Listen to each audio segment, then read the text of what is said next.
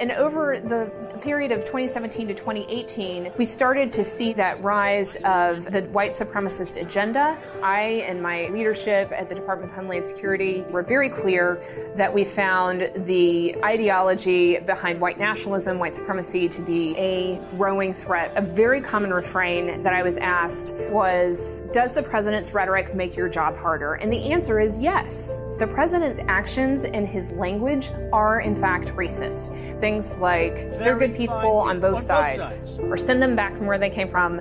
Those words gave permission to white supremacists to think that what they were doing was permissible. That's Elizabeth Neumann, a lifelong Republican who until five months ago served in the Trump administration as the Assistant Homeland Security Secretary for Threat Prevention and Security Policy. This week, she became the latest defector from Trump world to speak out and announce that she will be supporting Joe Biden for president because she could no longer accept the president's divisive rhetoric and policies. We'll talk to Neumann about what pushed her over the edge, and we'll check in with comedian and actor Harry Shearer to get his take on the Republican convention that just ended on this episode of Skullduggery.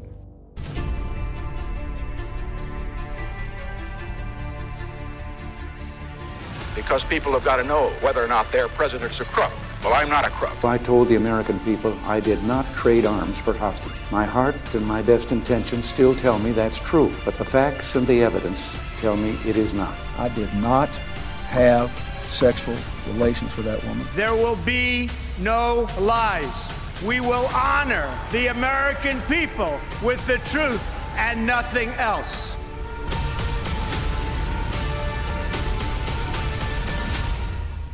I'm Michael Isikoff, Chief Investigative Correspondent for Yahoo News. And I'm Dan Klaidman, Editor in Chief of Yahoo News. And we are joined by our White House correspondent, Hunter Walker. Hunter, welcome back to Skullduggery. Thanks for having me, guys. So, interesting finale to the uh, Republican convention last night. The president's uh, more than hour long speech delivered to that crowd in the White House lawn. We all saw the pictures of people sitting next to each other, not wearing masks in the middle of the pandemic. How did this come about, and what was the protocol for the folks who were there? So there was so much that was striking about uh, the setting for last night's speech. As as the president remarked uh, repeatedly, you know, he was speaking from the White House, and you know, there are ethics rules that would seem to prohibit holding an overtly political event like that at the White House. Certainly, well, there's, there's the Hatch Act as well, right? You know. Right. And certainly there's been a long standing tradition among presidents not to use the White House for events like that.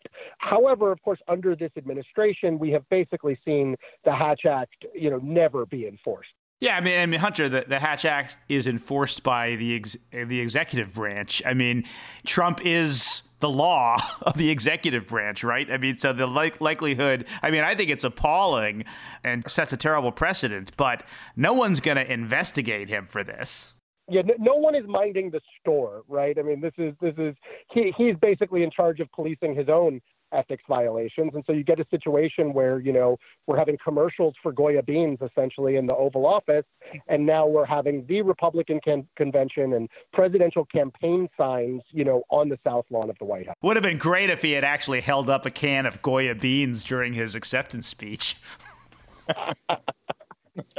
I mean, yeah, I mean, we're, we're, we're close to that. We're almost there.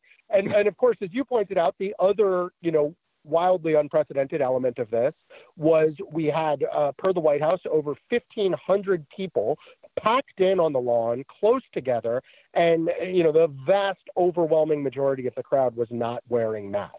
And this is in contravention of uh, the Trump administration's own policy. Obviously, the the CDC guidelines still say, you know, people should, quote, wear masks in public and when around people who don't live in your household. But also, I can tell you, as someone who, you know, just was on the White House complex today, all staff and visitors are required to wear masks when in the West Wing. So, eh, you know, it's not really clear how or why, you know, people were not wearing masks on the lawn last night in close proximity to the president. And this is also coming after the White House has relaxed some of its coronavirus security measures. You're no longer getting temperature tests when you come on the complex.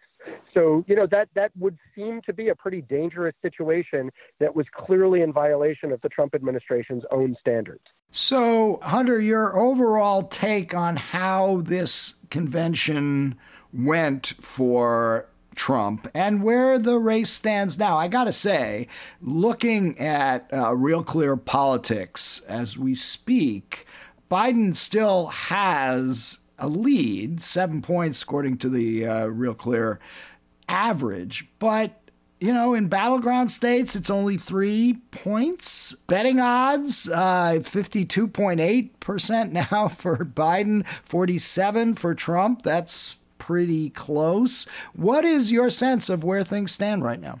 Well, I can tell you, you know, sources I talk to in the president's orbit uh, are very excited right now. They feel like the theme that he's harping on of law and order and sort of chaos in the Democratic run cities with him as your last bastion of defense is really, really resonating people. And I think you're, you're very smart to point to the betting odds because uh, I think that sort of 52 47, that very close spread, more closely reflects the reality than the Biden seven point bump in the polls. And, and, the reason I say that is because of what we saw play out in 2016, where Hillary Clinton essentially had a um, three point lead in the polls and, and a three point lead in fact, but that wasn't enough to overcome Trump's advantage in the Electoral College.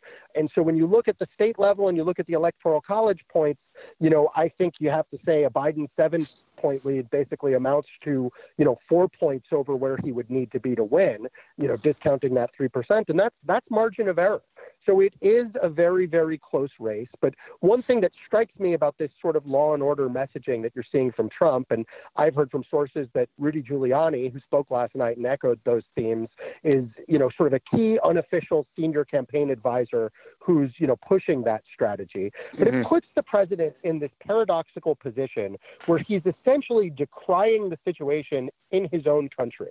And he's running as an insurgent rather than an incumbent. And that's obviously how he won in 2016. It's a natural posture to him. But I'm curious why people aren't sort of asking the question in his base of like, okay, you're saying, you know, this situation in the streets is unacceptable and it's what you'll get if Biden is president. But the reality is it's what we have now and Trump is president. You know, I think that's a it's a really interesting point, and I wonder if Trump, because there there was a lot yesterday. I heard it from Ivanka, but others as well, making the point that he's not a traditional Republican. You know, he is against the establishment. He is going back to you know the Bannon populist nationalist campaigning against the elites, and you know he might be able to pull that off with uh, certainly with his base. But I wanted to ask you about another kind of seeming contradiction or paradox that Hunter, you and I talked about uh, offline a bit, which is this line that they seem to be walking throughout the entire convention, where uh, on the one hand,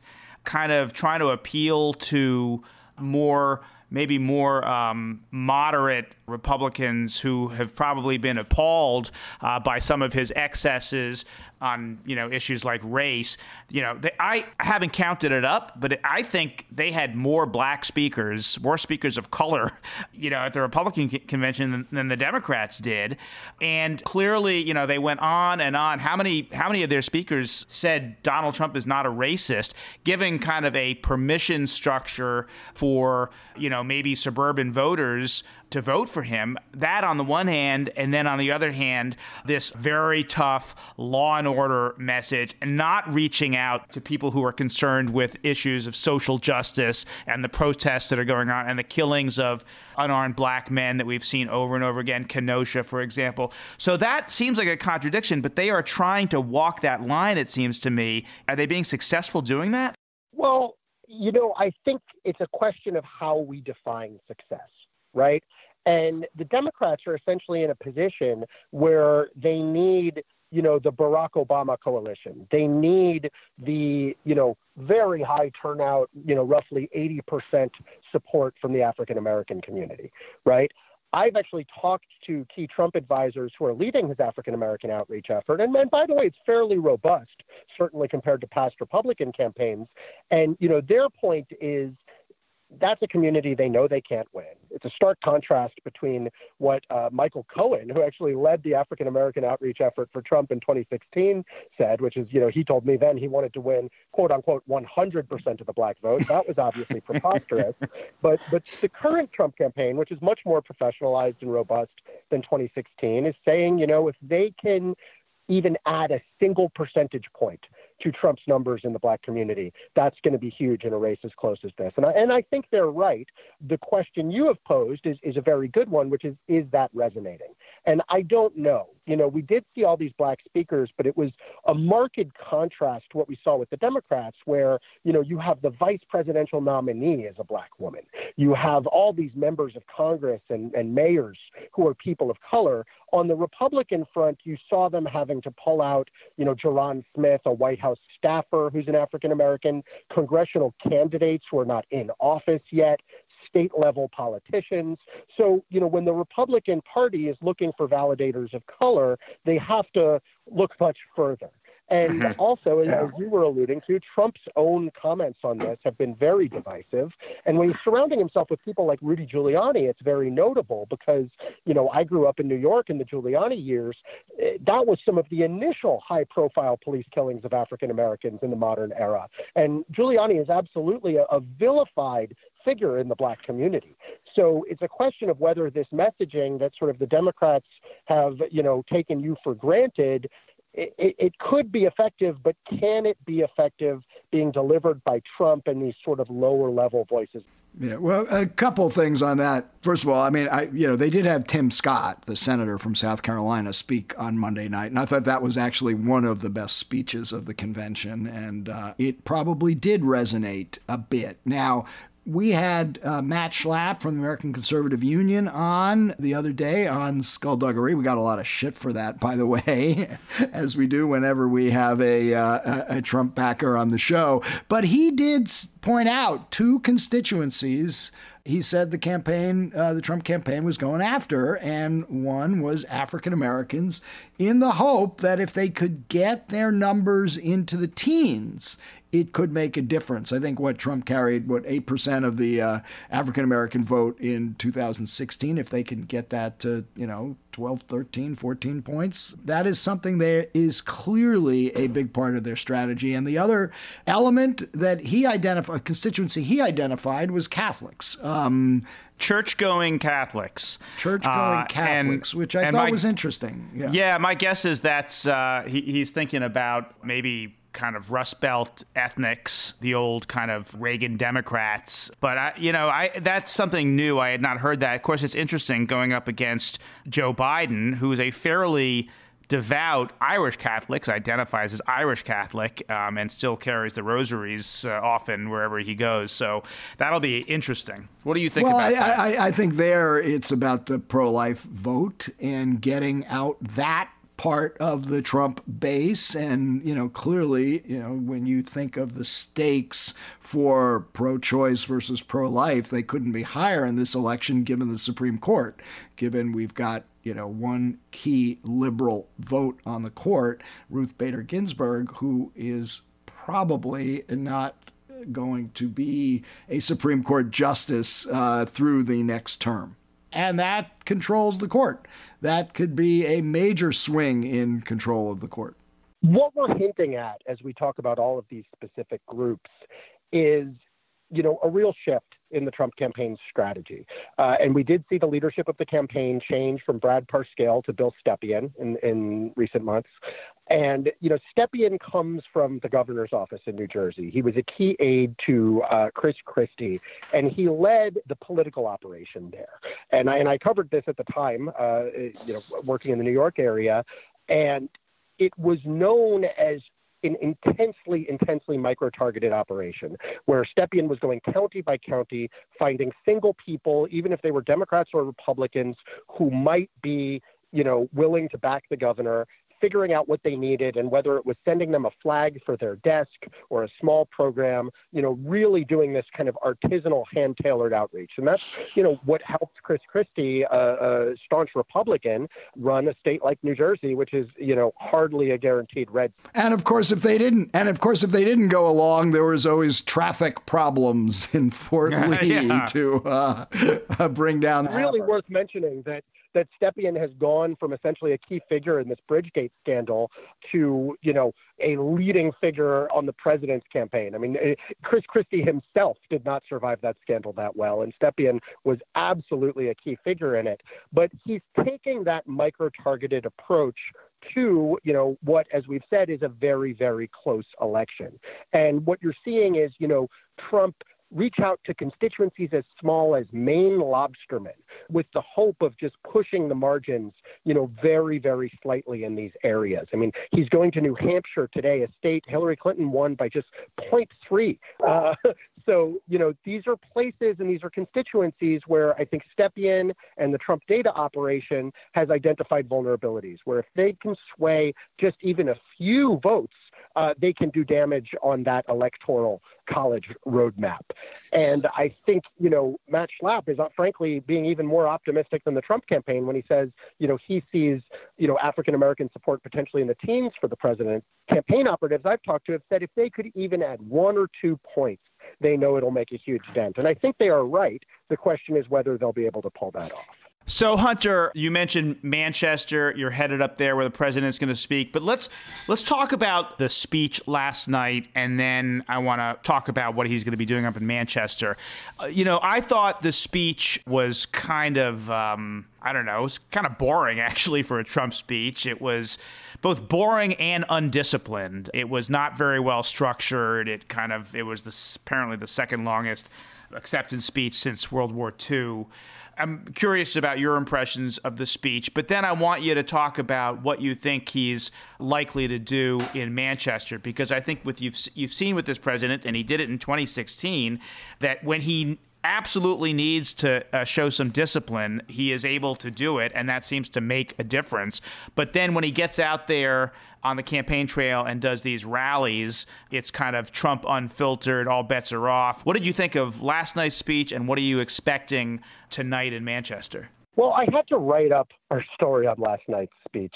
And, you know, that put me in a position where I was really like mapping, you know, all the different points that he hit. And it really struck me. I mean, as much as I could say, you know, law and order was a major theme of this convention, Trump's speech, you know, was all over the map. I mean, at one yeah. point he was decrying cancel culture. At another point, he was decrying the protesters. He was go- attacking China. He was making his case that he, you know, built the biggest economy ever and could kind of build it back. There was no single, you know, key line or theme in that speech. And I think you're always in trouble in our in our, you know, Twitter addled, you know, phone addicted society. You're always in trouble when I can't reduce your political point to a key line or slogan. I mean, you know, Trump in 2016 was so clear make America great again, build the wall. This time, it's really a lot muddier, and that is dangerous. And also, you know, in that hour and change speech, a lot of people remarked that he was quote unquote low energy, kind of repurposing the jab that he infamously launched against Jeb Bush in 2016. And, you know, you saw this criticism coming from the left and the right. And I think it was pretty clear that this was this was a subdued Trump. It was kind of odd because you know, apart from the White House backdrop, this was essentially your traditional Trump rally setting. He was in front of a crowd of over a thousand supporters, delivering, you know, an over than a more than an hour long barn burner of a speech.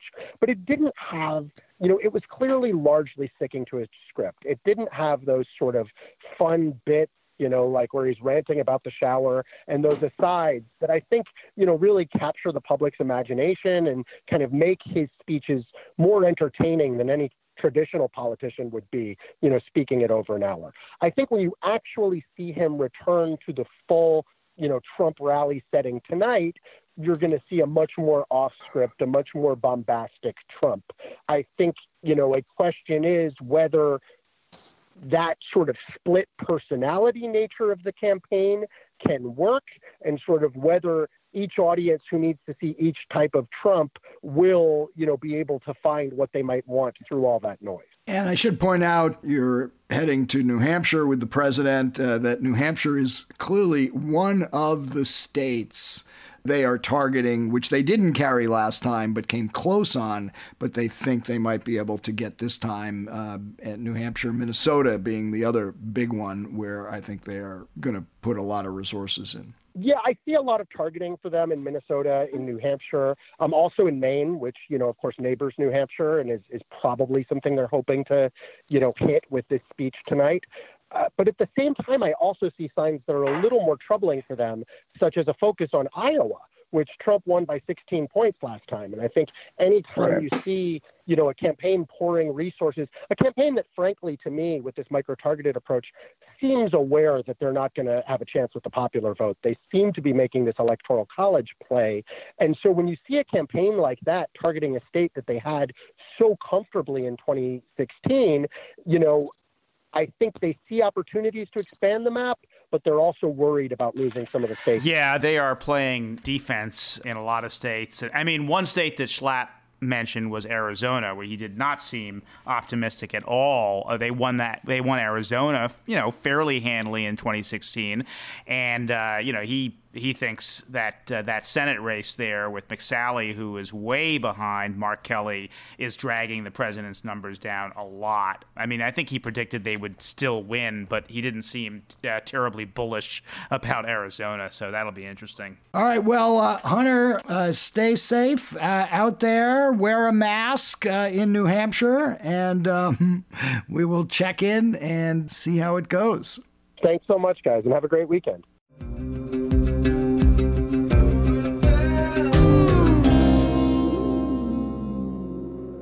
We now have with us Elizabeth Neumann, who served in the Trump administration as Assistant Secretary of the Department of Homeland Security for Threat Prevention and Security Policy. She left the administration in April of this year and is now an outspoken supporter of Joe Biden and an opponent of President Trump. Elizabeth, welcome to Skullduggery. Thank you for having me. There's a lot to talk about, and you've done this fascinating video attacking the president on domestic terrorism.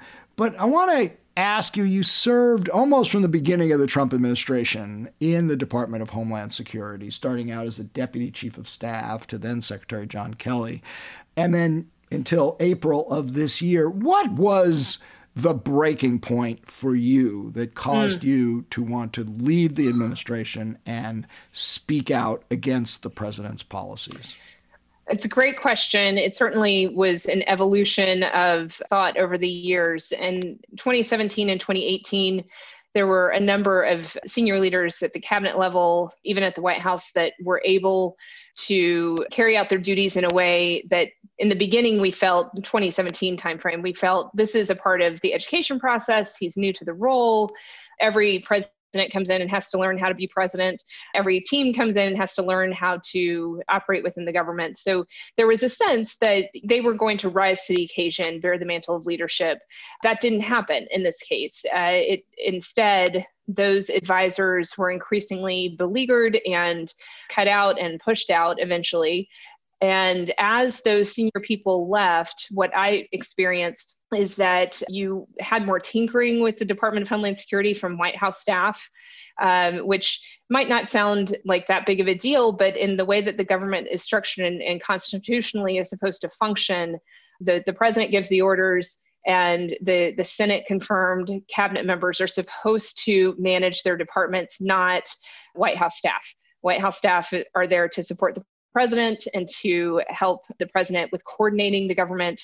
They're not supposed to be in charge of uh, the day-to-day operations of a department, and that certainly shifted um, when we we saw uh, Kelly leave as chief of staff, the White House, and then when Nielsen left. Increasingly, we started to see more hands-on management of the department by the White House staff. But Elizabeth, it seems as if the issue that was of most concern to you during your tenure at Homeland Security was that on the one hand you had this growing white supremacist threat and threat of violence, which eventually became real acts of violence uh, from extreme groups on the right.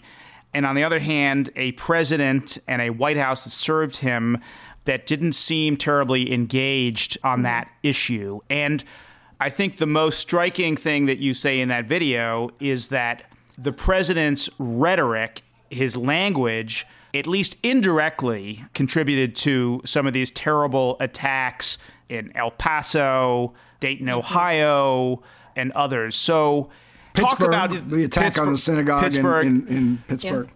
So, tell us a little bit about how that unfolded and why you say that his language and rhetoric bears responsibility for some of these things that happened.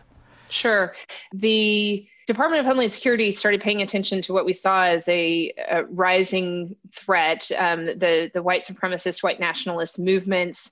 And as soon as we got there, there was a, a spate of vandalism of Jewish cemeteries across the country, and we were trying to understand where was this coming from and what was going on. And the more you dug into it, the more you realized that local law enforcement had been seeing um, a lot of low level crime, but increases in that low level crime, uh, predominantly anti Semitic. So you started talking to different people. It wasn't really bubbling to the surface yet, it wasn't big yet, but there had been a shift. They noticed the shift and an increase in particularly anti-Semitism, but but also just uh, white supremacy type of signs and symbols and vandalism associated with that.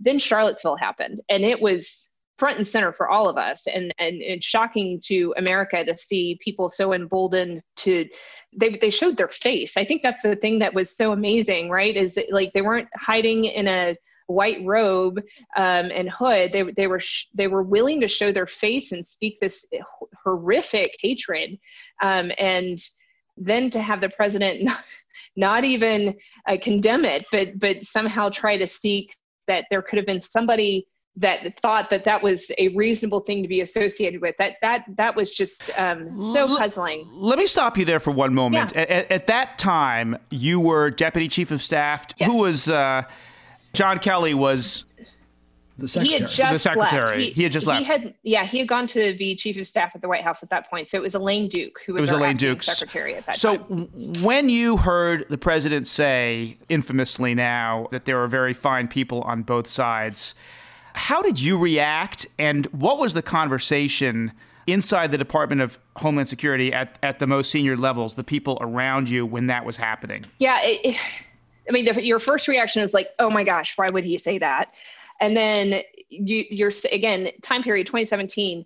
At the time, you're kind of thinking, oh, he just doesn't. Somebody needs to tell him that that was the wrong thing to say, and he needs to fix it, which is what appeared to have happened, right? He then comes back and says, you know, oh, you know, condemns white supremacy. That was horrible. It's horrific. Somebody lost their life, and so you kind of just thought he he's used to speaking off the cuff. That's what he does on Twitter. He doesn't check in with his advisors and find out the totality of the circumstances. So he just misspoke. He didn't understand that, you know, how obviously, blatantly white this was a white supremacist thing. That this wasn't a. I think they branded it as what an alt right you know rally or, or right to i can't remember the exact name but it, you know maybe you were giving him the benefit of the doubt. Maybe he just thought that it was a traditional peaceful protest and didn't know that they had been saying these racist things. But then he doubled back down after he apologized for his original remarks and went back to them and said that there were good people on both sides. And you're like what what i don't know. I still don't understand that. Is it that you can't acknowledge he made a mistake because he's he clearly has a hard time acknowledging when he's made a mistake. So maybe it was just that or maybe he got advice from bannon who was still there that you know hey you know part of our base identifies with these people. We don't want to we don't like I, I really don't know but i found it extremely puzzling.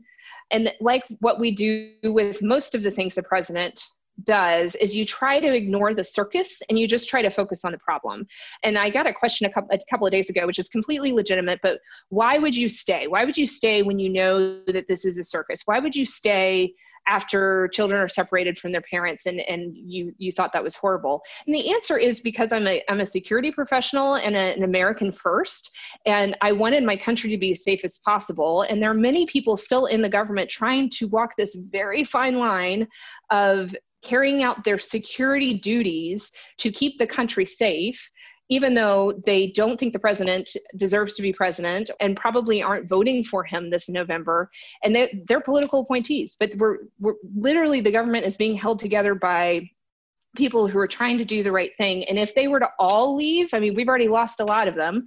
If they were to all leave, uh, the people that are left are not experienced, very young, don't have a security background, and their only litmus test is are you loyal to Trump? And I'm sorry, that doesn't make you qualified to make security policy decisions and decide whether or not we should go to war or how to make a trade deal. You, you actually have to have substantive knowledge to administer the government. And increasingly, we are losing experienced people to call upon to try to hold it together. But more importantly, the American people deserve to have a president in the Oval Office that doesn't have to have a staff that has to manage around, around him. Like that, that's just not the way our government's supposed to operate. It shouldn't be that you have the experts trying to hold it together. Did you ever raise your concerns with John Kelly? I mean, about which thing? About domestic terrorism or about the whole thing? But, well, both. I, I won't speak specifically about conversations with him, but I can I can say that um, there were many of us that were very concerned by what we saw in 2017. There were many of us that hoped that he would rise to the occasion and were very concerned that we didn't see that happening.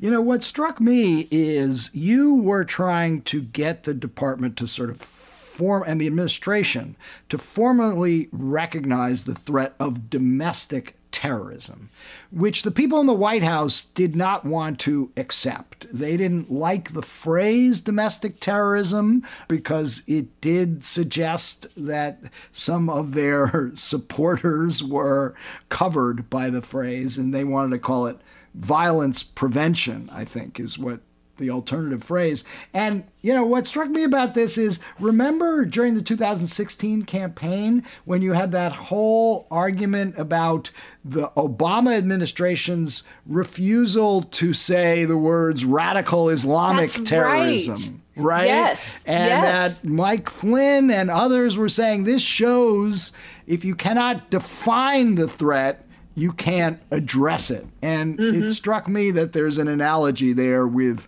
the battle you were waging at Homeland Security. I, I had not thought about that, Michael. That's really insightful. Um, but you're absolutely right. Uh, the refusal to acknowledge the threat, and there are lots of you know reasons that that I have wondered the the why behind. You know, you had Secretary Nielsen who asked in 2017 for this to become on the the national security agenda every year. You kind of set an agenda of policy issues to discuss. They asked it at the beginning of 2018. She was rebuffed. We asked to have it in the national counterterrorism strategy. We were rebuffed. We got a sentence. We got a hook. That was, you know, what we needed to be able to do what we needed to do. But, but in terms of it was not treated. Us, in terms of policy, what what did you want to do? What initiatives? What mm-hmm. policy goals? Not goals, but actual policies did you want to implement that would address this rising white supremacist threat? So the good news is that at the expert level, the, the, the, subject matter expert level, we made a lot of progress. And I'm, I'm very proud of that. And there are still people in the government that are working hard at this. There's grant dollars going out, should be sometime before the end of the fiscal year, that are going to enhance our state and local government's ability to build out a prevention capability that will hopefully be able to help individuals who are on that pathway to violence be identified, get the help they need before they cross a criminal threshold. Historically, prevention in the counterterrorism community has been in, seen as entirely a law enforcement function and has been just that little bit of time before somebody com- commits an attack you know so it's the the bomb squad that goes and prevents the bomb from going off or it's the investigatory capabilities to identify the terrorist cell and and break it up. We realized that with radicalization happening so quickly on the internet and this is true started with isis but is absolutely the white supremacist movement is using the isis playbook. So they are we have the same problem with uh, white supremacist radicalization. It happens pretty quickly and law enforcement doesn't have time nor do they have the ability in a domestic context to track all of these potential threats. And it's really hard to know which ones are actually going to mobilize to that violence. So we designed a prevention capability that we're now in the process of implementing across the country. So that's the good news. We made progress. We made progress because the counterterrorism community took this seriously and prioritized it, despite the, the lack of support from the top. But what else do we need to do that required the president to take this seriously?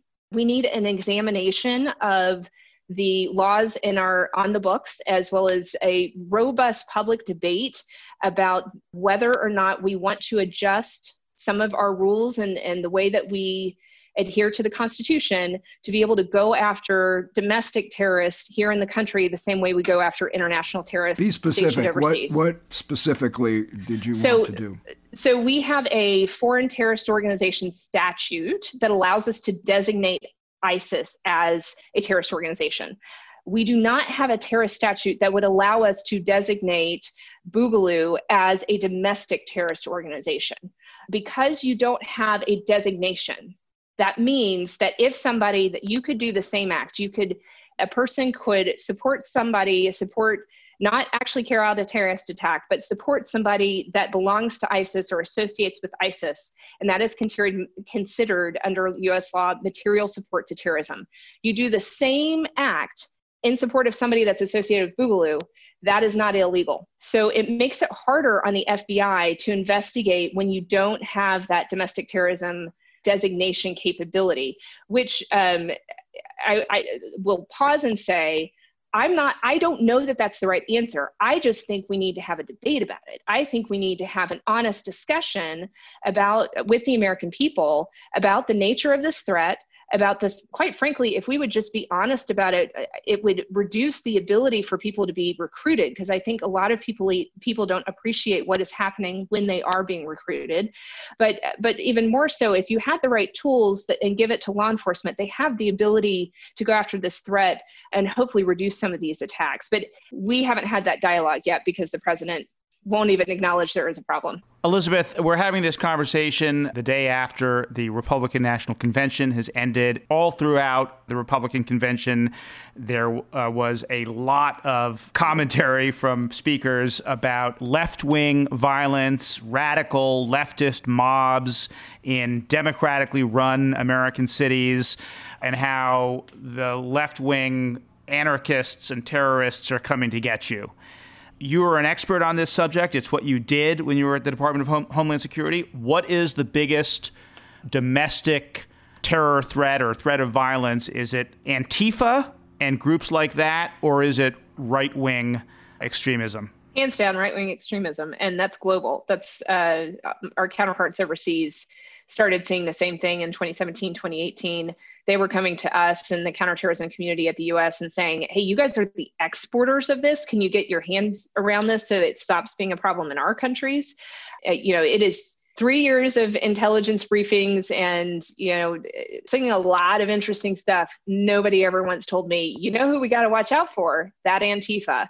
They are going to cause some big problems. Now look antifa's been around for a while they do cause damage to property. They are a threat that local law enforcement and state law enforcement do have to deal with. I don't want to suggest that we don't need to protect property. Of course, we do. Uh, having the right to own property is an extremely uh, American ideal, um, and it's wrong that they are doing that. But when you're looking at what is a federal government job versus an, uh, a state job and a local job, Antifa tends to be in that lower grade of threat um, because their primary, um, historically, the things that they've done have been um, violence against property people. Meanwhile, we have had more people killed by white supremacists in the last four or five years in this country than all of the other threats, including radical Islamic uh, jihadist uh, ideology combined. So, if you're just looking at how many people have died and you think that's the threat that we want to spend our resources on preventing, it is the right wing extremism, it is not Antifa this 17 uh, year old with the assault weapons who uh, shot and killed those two people in the Kenosha the other night. Would you cite that as an example of the kind of threat you are talking about? I mean, it's it's uh, gosh, it's tragic, isn't it?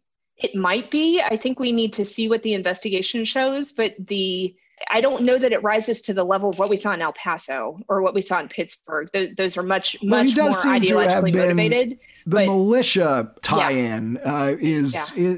you know, look historically when the FBI talked about domestic terrorism and uh, the threat, uh, the militia movement, which was, of course, mm-hmm. very big in the 90s and is apparently still with us, yep. was a part of that. Uh, yes. And um, it seems. Well, um, you know, another another uh, maybe a better example. I, I, thought this was fascinating when Mike Pence, during his speech, acknowledged, I guess, the widow of this um, DHS federal agent, Dave Patrick Underwood, who had been killed. But he seemed to conflate the death of that law enforcement officer with all of the left wing violence. Did not mention that the suspect in that case a man named Steven Carrillo was actually a follower of Boogaloo, which is a right wing right. group. Right. And uh, there, anyway, there was not a lot of acknowledgement throughout this Republican convention that this violence, much of it emanates from the right. But no, that's exactly right. And and what part of what is frustrating is when you when you talk to people, the people that would write the vice president's speech or the communicators, you know, their job is to communicate a complete disconnect between reality and the facts. Uh, and, you know, well, he told us, he announced that Antifa needed to be designated a a domestic terrorist organization, which, by the way, as we already discussed, there is no statute to, to do that. So, I mean, I it's amazing. My phone blew up. They're like, "Can he do that?" And you're like, "There's no law that allows you to do that. No, we can't do that." But it is completely a sideshow to distract from the real threat, and it it's extremely dangerous. Uh, and but I don't know that the rest of the government fully understands how dangerous it is because we haven't been able to get out and talk about the real threat. And so you find people that really think it's Antifa. Antifa is the one that is killing all these people. And you're like, no, there are multiple arrests that the FBI has conducted in the last few months at these protests peaceful protests where you have uh, right wing extremists coming in trying to take advantage of the cover of the protest to carry out these violent acts. And they, they are trying to start a race war. They're very clear about their ideology and what they're trying to do. And we won't we won't say it. Uh, we won't call it like it is, and that's a problem. Elizabeth, uh, last question uh, for me. Uh, you did this very powerful video the other day. Will we be seeing and hearing more from you for the rest of the campaign? I, I believe so. I I, um, I feel very passionately, as you can tell, about making sure that Americans are informed so that they have the the ability to make the right choice. And my faith is is a very strong part of the reason that I spoke out, and so I hope to be able to share with with voters that might be interested why and how how I, I got to the place of being comfortable for voting for Joe Biden. It's it's one thing to say I can't vote for Trump. It's it's another thing to say that I'm comfortable with voting for Joe Biden.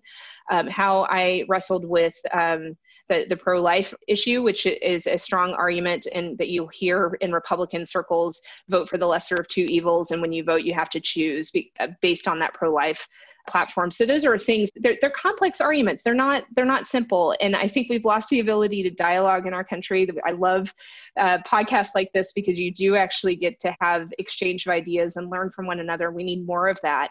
So I look forward to having that conversation to the extent that it's helpful to people to learn uh, a journey and, and what I've discovered and, and, came to the conclusions on.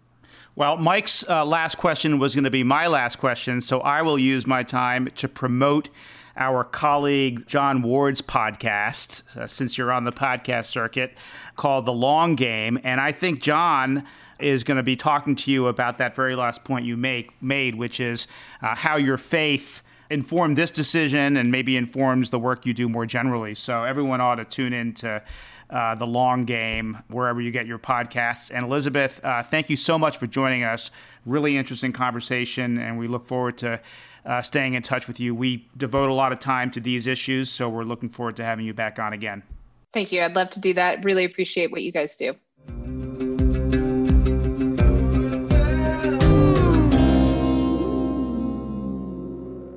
We now have with us a very special guest for Skullduggery, Harry Shearer, actor, comedian, satirist, groundbreaking mockumentarian. Harry, welcome to Skullduggery. Thank you, Michael. It's my pleasure. So, a lot we want to talk to you about, get your take on the Republican convention, which I'm sure you've been watching avidly. So, let's just start out there. You watched the president's speech last night, you saw the entire production. Your thoughts? A lot of personnel put this thing together. I saw some of that. And my first question is on whose payroll are they? We have this whole controversy about is it uh, kosher to be uh, doing a political event at the people's house? And the size of that operation, I mean, there were, what, 1,500 guests seated there? I think they said, yeah, I think they said 1,900 and not not socially distanced. No, and, and, nobody wearing masks that I saw. Almost almost nobody. There was a yeah. very small number. Were there yeah. a few? Yeah. Okay. But th- that's a an operation that needs a, a very large crew to pull together. And um, my first question is on whose payroll are they? You know, I suspect I know the answer. Yeah. I suspect I'm really proud to have contributed to it, whether I know it or not.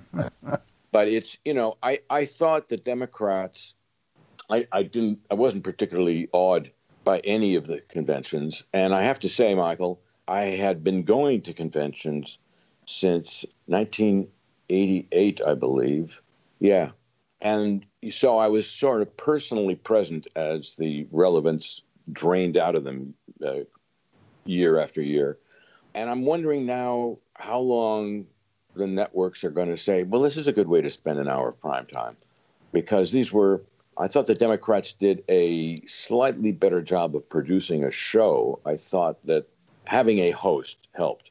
This was more like just a show reel of tapes, you know, uh, with nothing to sort of bind them together except flags. Yeah, yeah, you know, Harry, I was going to ask you about that because as an entertainer, as someone who's been involved in movies and television shows and production, how yesterday's acceptance speech in particular struck you in front of the White House, you know, with all the gold tinged flags and like I mean to me it was a, it was a little gaudy, but I'm wondering what it's just one step removed from sort of the Trump hotel.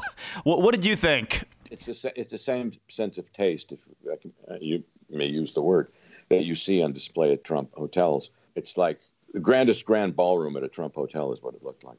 Harry, I, I, got sort of one cosmic question for you, which is you know, you are a genius of satire. And the question is how do you satirize a presidency like this one that is almost self satirical every day?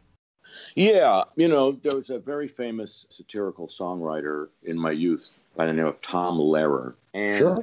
In the wake of uh, Watergate in Vietnam, he publicly announced, I can't do satire. It's, it's impossible to do satire anymore.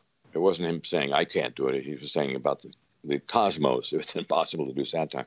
Well, as it turns out, satire has continued despite Mr. Lehrer's proclamation.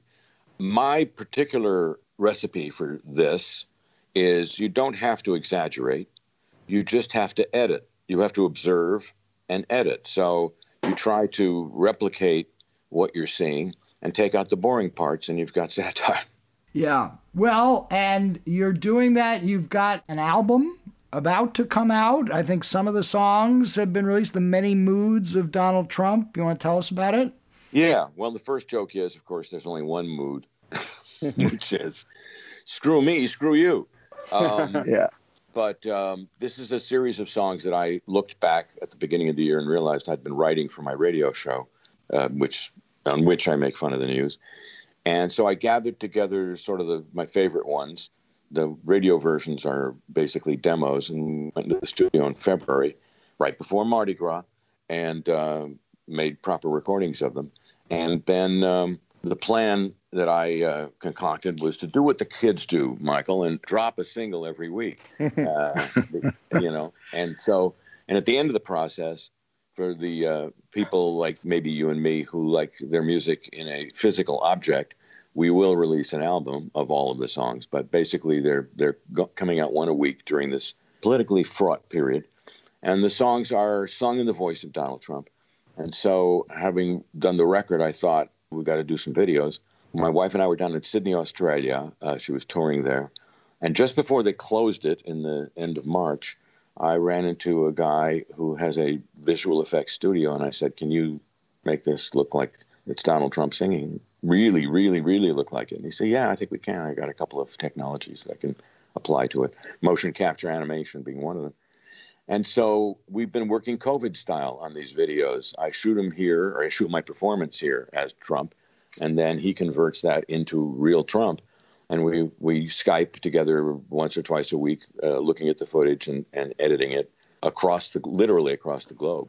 I just wanted to point out that. Uh, we did a, uh, a, show. It was based on a new novel by David Ignatius on the subject of uh, what the intelligence professional, professionals call deep fakes which is these videos uh, that are put together to look exactly like someone. And the theory was that those the Russians were going to use those, you know, to influence uh, the, the U.S. election and we did not think, I, I, did not predict at the time that the first deep fake in the 2020 election was going to be produced by Harry Shearer.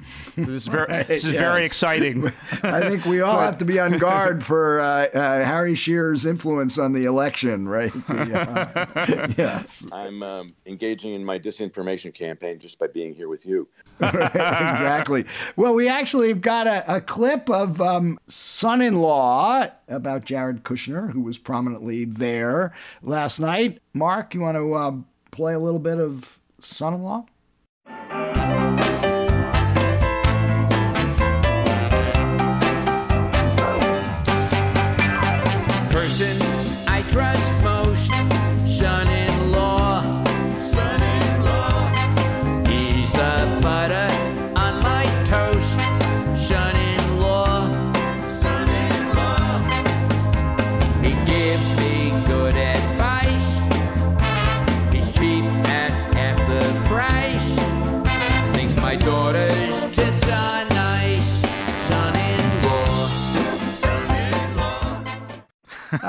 So um, so why are you picking on uh, uh, poor Mr. Kushner here? I mean, uh, you know, he's working hard, uh, bringing us Mideast peace and criminal justice reform, and uh, and, And the, you the pandemic. and the pandemic. Yeah, yeah. Uh, he's a, a, a guy whose uh, portfolio expands to the very most distant confines of his incompetence. Uh, and that's pretty Yes. remarkable. I, I, the first feat of his, which you mentioned, is truly historic. He has uh, managed to uh, conduct and, and complete a peace treaty with a country that, with which we were not at war. right. well, yeah. in recent history, there were U.S. military operations in the recent, like last couple of years, where our troops were accompanied by UAE troops. That's Yeah. how much we needed a peace treaty. Now, to be fair, it was with Israel. It wasn't with us. And, you know, a, an Arab state making peace with Israel is not a bad thing on its face. It, They've been yeah, cooperating for years. It was an election stunt. Right.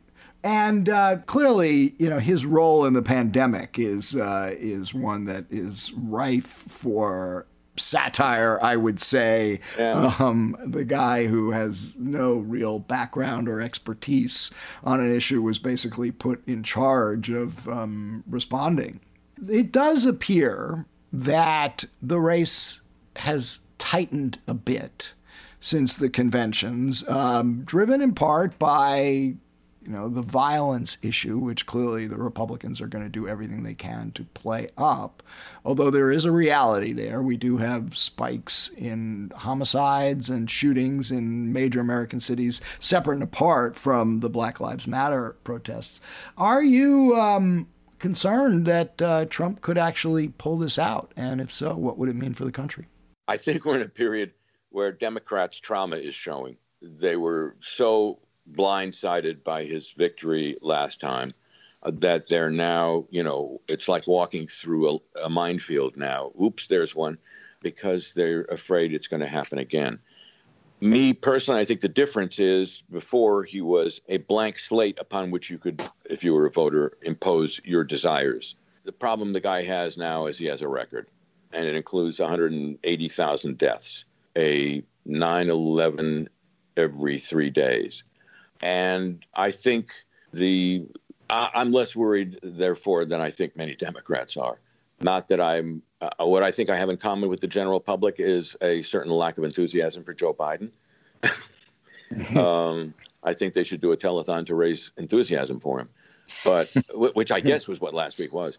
But I'm really impressed by the difference between, or I'm, I'm struck by the difference between this time and last time. Uh, he's carrying around a record. They were trying to, you know, you had Larry Kudlow leading the charge of people treating the, the pandemic as a past tense matter, which was notable. But I think people are living it. When you get those numbers, you have people, most people, or a lot of people, knowing somebody who has it, knowing somebody who knows somebody who has it or had it. I think that changes the equation just a little bit.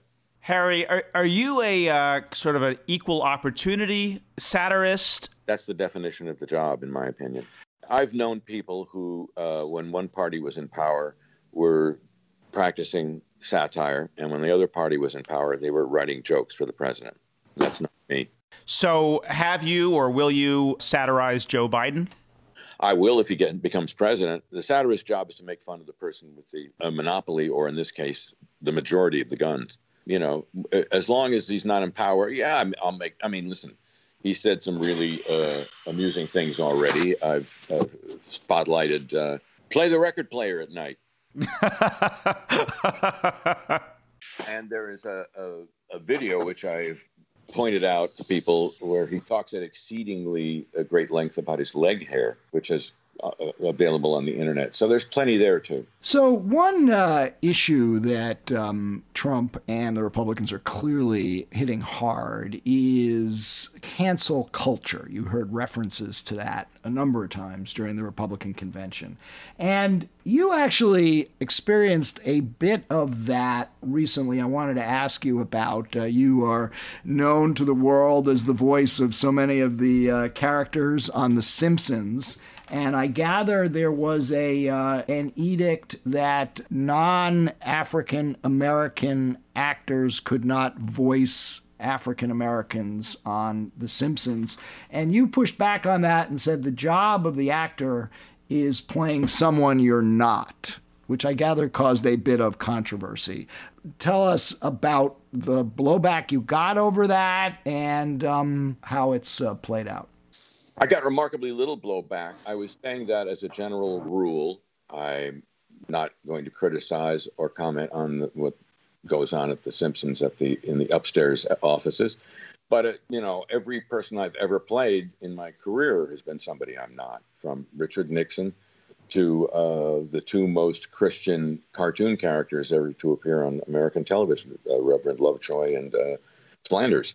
So uh, Homer's next door neighbor that's just to me a, a general rule of what what one does for a living. You know, there are movie stars I say who are exceptions to the rule. They're sort of playing a version of themselves. That's sort of what makes them a movie star.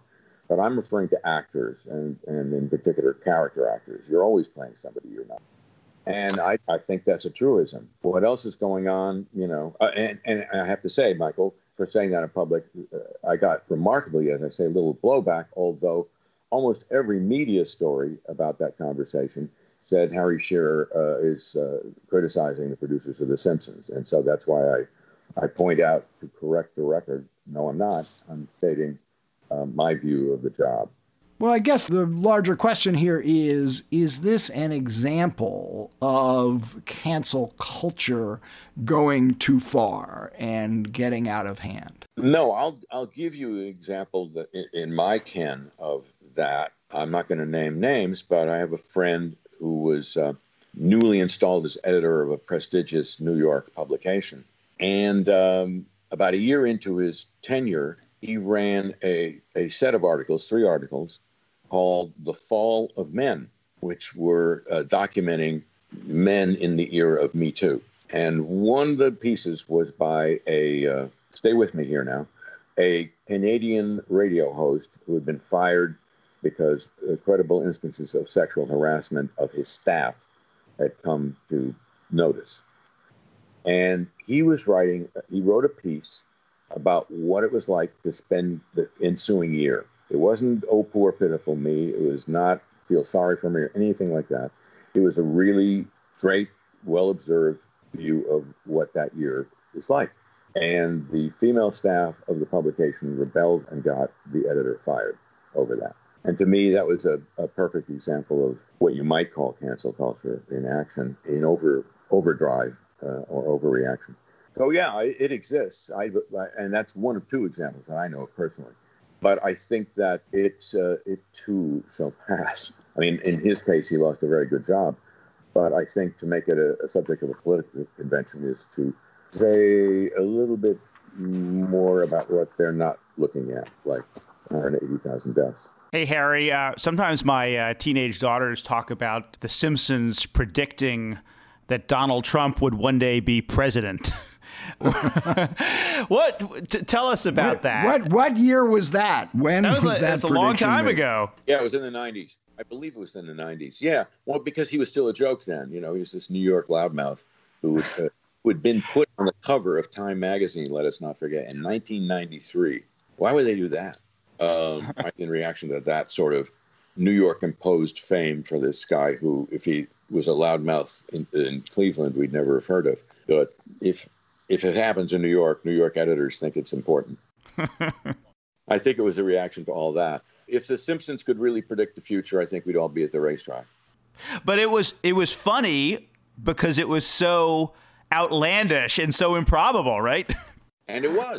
It was. It took you know, the biggest economic fall since the Great Depression for it to become credible. And I think there's, you know, it we're not alone. Hungary, Poland, Philippines, to a degree, Britain, all have had similar, if not similarly, well, yeah, some somewhat similarly bizarre uh, leadership changes to the populist right in the wake of the Great Recession.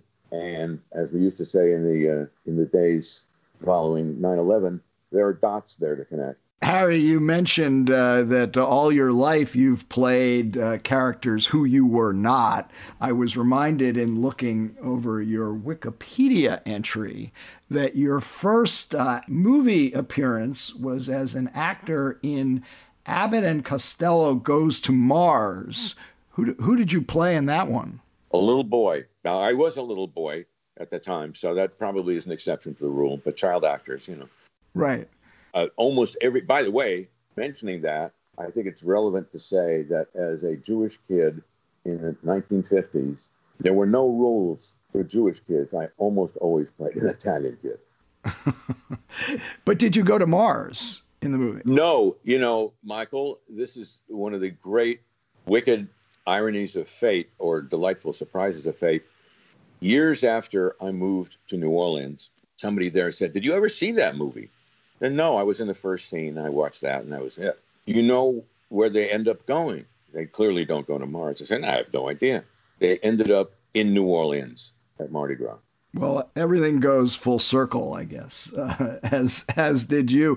Some of us uh, were such have been such enormous fans of the mockumentaries you made with Christopher Guest, uh, and of course, we all mourned the loss of Fred Willard this year. But from Spinal Tap to A Mighty Wind to Best in Show, will we ever see another one of your mockumentaries? Well, there those are Chris deserves the possessive there, not me. I'm an to use that word again. I'm an actor in them. Chris is making noises about being retired, and he's having a very good time uh, fly fishing in Idaho much of the time. But you never know. Hmm. Uh, you know, let's say this: if the fish stop biting. okay. Well, I will right, root well, for that. uh, uh, apologies in advance for asking a predictable question. You've you've probably been asked many many times, but I think our listeners would be interested. I, just you did so many of the uh, uh, Simpsons characters, from Mr. Burns to Ned Flanders and Smithers and so many more. D- do you have a favorite character that you did of, of, of those? Well, let's not put that in the past. Let's not be Larry Kudlow and putting right. Okay, good point. good point. Uh, yeah, I'm going to give you a predictable answer, Mr. Burns, because nothing yeah. is uh, fun for, uh, particularly I think, comedians than to play pure evil, and his evil remains untarnished to this day. Mm-hmm. You know, we, we've we've learned this week that even the guy who's in the even the current occupant as I like to refer to him, is nice to other people sometimes, supposedly. Sometimes. we have in in private.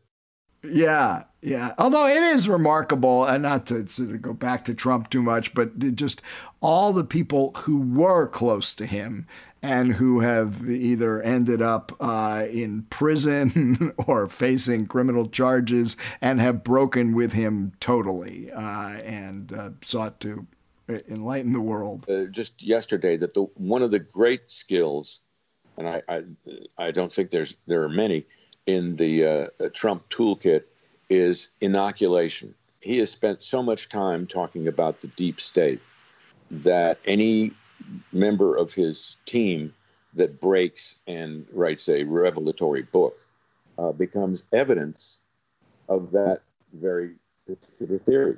So he's already inoculated himself against being damaged by those uh, turncoats, at least in the eyes of his cult, because he's predicted it all along. That's that's, that's right. True. And, you know, when you think about it, you know, if he is inoculated, and that's an interesting analogy, that, you know, whether all the attack ads the Democrats and the Lincoln Project and all these other groups are planning to, to, to air, uh, have already begun, are going to make any impact because, you know, he may well be inoculated from everything at this point. Yeah. I mean, I first I guess the first glimmer of this theory came to me when, when my wife and I were in England in April 2016. And a Saturday night, we had nothing to do. We were home watching TV, and there was nothing on. The BBC was rerunning old episodes of the American version of uh, The Apprentice. They have their own over there. And I said to Judith, "Look, my we've never watched one of these. We should watch one." And so we sat down and watched it. And I don't know how many times you've you've watched an episode of The Apprentice, guys, but um, it was startling to me because when I realized that th- for 10 years, this was America's apprehension of Trump. This, uh, the character created by Mark Burnett was who America thought Trump was. And I, you know, sitting in the in the boardroom with the halo light coming from above and the prince and the princess beside him and looking like he's making thoughtful, reasoned, and yet uh, speedy decisions and judgments uh, and I said to my wife, "You you can't fact check against that." So I guess the first inoculation was the most important that made him seem like a serious person. Well, um, your uh, album uh, that you are releasing in stages, uh, "The Many Moods of Donald Trump," could serve as that uh, as a sort of satirical fact check um, for Donald Trump. You know, I think that's you know, I think sometimes the most effective way to get a message across is when people are busy laughing. Yep. Yeah, and you uh, do a good job of that. So, Harry, I want to uh, thank you for joining us on Skullduggery, and we will look forward to the continued release of uh, the songs from Many Moods of Donald Trump. They show up uh, every week on YouTube. A new one came out uh, today, if today is when you're hearing this. yeah, uh, we hope so. Anyway, thanks. Thanks a lot. Good thanks. to talk.